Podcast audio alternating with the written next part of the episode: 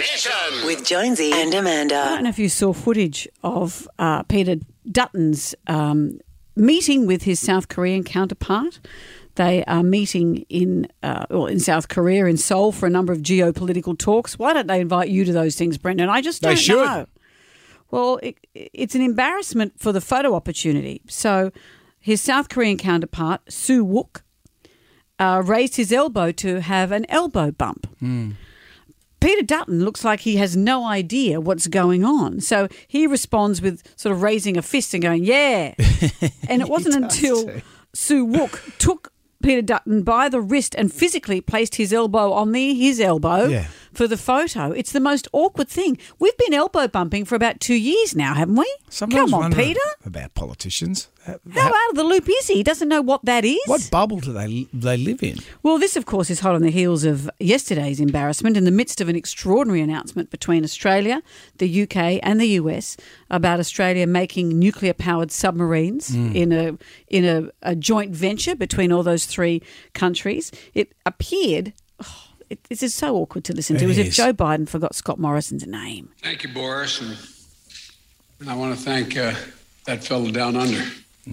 Thank you very much, pal. Yeah, I hate that. Pal, he got pow. Yeah, it's like when you get someone on this show, like George Calombaris. Hello, Amanda and crew. You know, he did that the other day. Mm. Yeah, I hate that.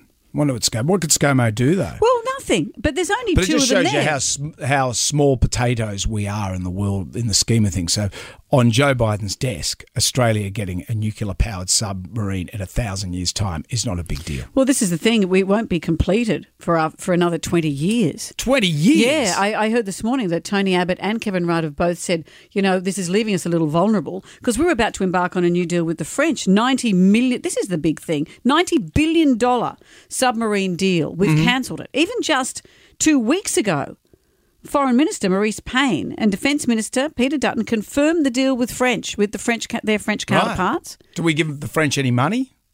Well, I presume money's been spent up to this. The French are calling this a stab in the back.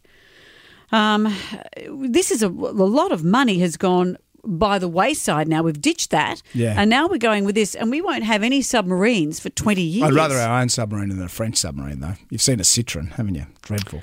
Well, the fact it's nuclear is interesting too. A lot of the debate about that. Jacinda Ardern said, well, you won't be bringing that into New Zealand well, waters. Well, they're anti-nuke. You can't have it in No. in Kiwi land. I What- saw a, a good Betoota advocate thing yesterday. China panics after learning we've only got 25 years until Australia gets eight new submarines. So if we, Wow. so if someone attacks us, we've got to say, can you just wait while we knock up a Can few subs? Can you wait 20 years and we'll be ready? Right now, we've got the P76 of all subs, the Collins class one. That are so noisy, I can hear them from here.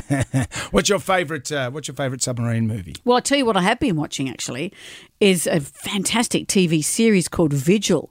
That's set on board a nuclear submarine. This is the copper that ends up on the sub. yeah, To investigate a it- murder? It makes me very claustrophobic watching it, but it's fascinating. The whole world, un, you know, the Navy under the water. Duh, I know it's a submarine, but there they are in their suits, and there's a hierarchy, Yeah. and it's like a little team of ants. Didn't you see Hunt for Red October? That's my favourite one. Sean Connery, Moneypenny. He's on the sub. He's a Russian submariner captain. Is that the spoiler at the end? Because I haven't seen it. No, it's at the start. They're all speaking in Russian. Your boyfriend Sam Neill's in it. Is he speaking Russian? Yeah. So Yeah, actually, Sam pulls off the Russian. He looks really good as a Russian. Alec Baldwin plays Jack Ryan. So it's the whole Jack Ryan thing. You know how clear and present day, Harrison Ford? No. He became Alec Baldwin's character.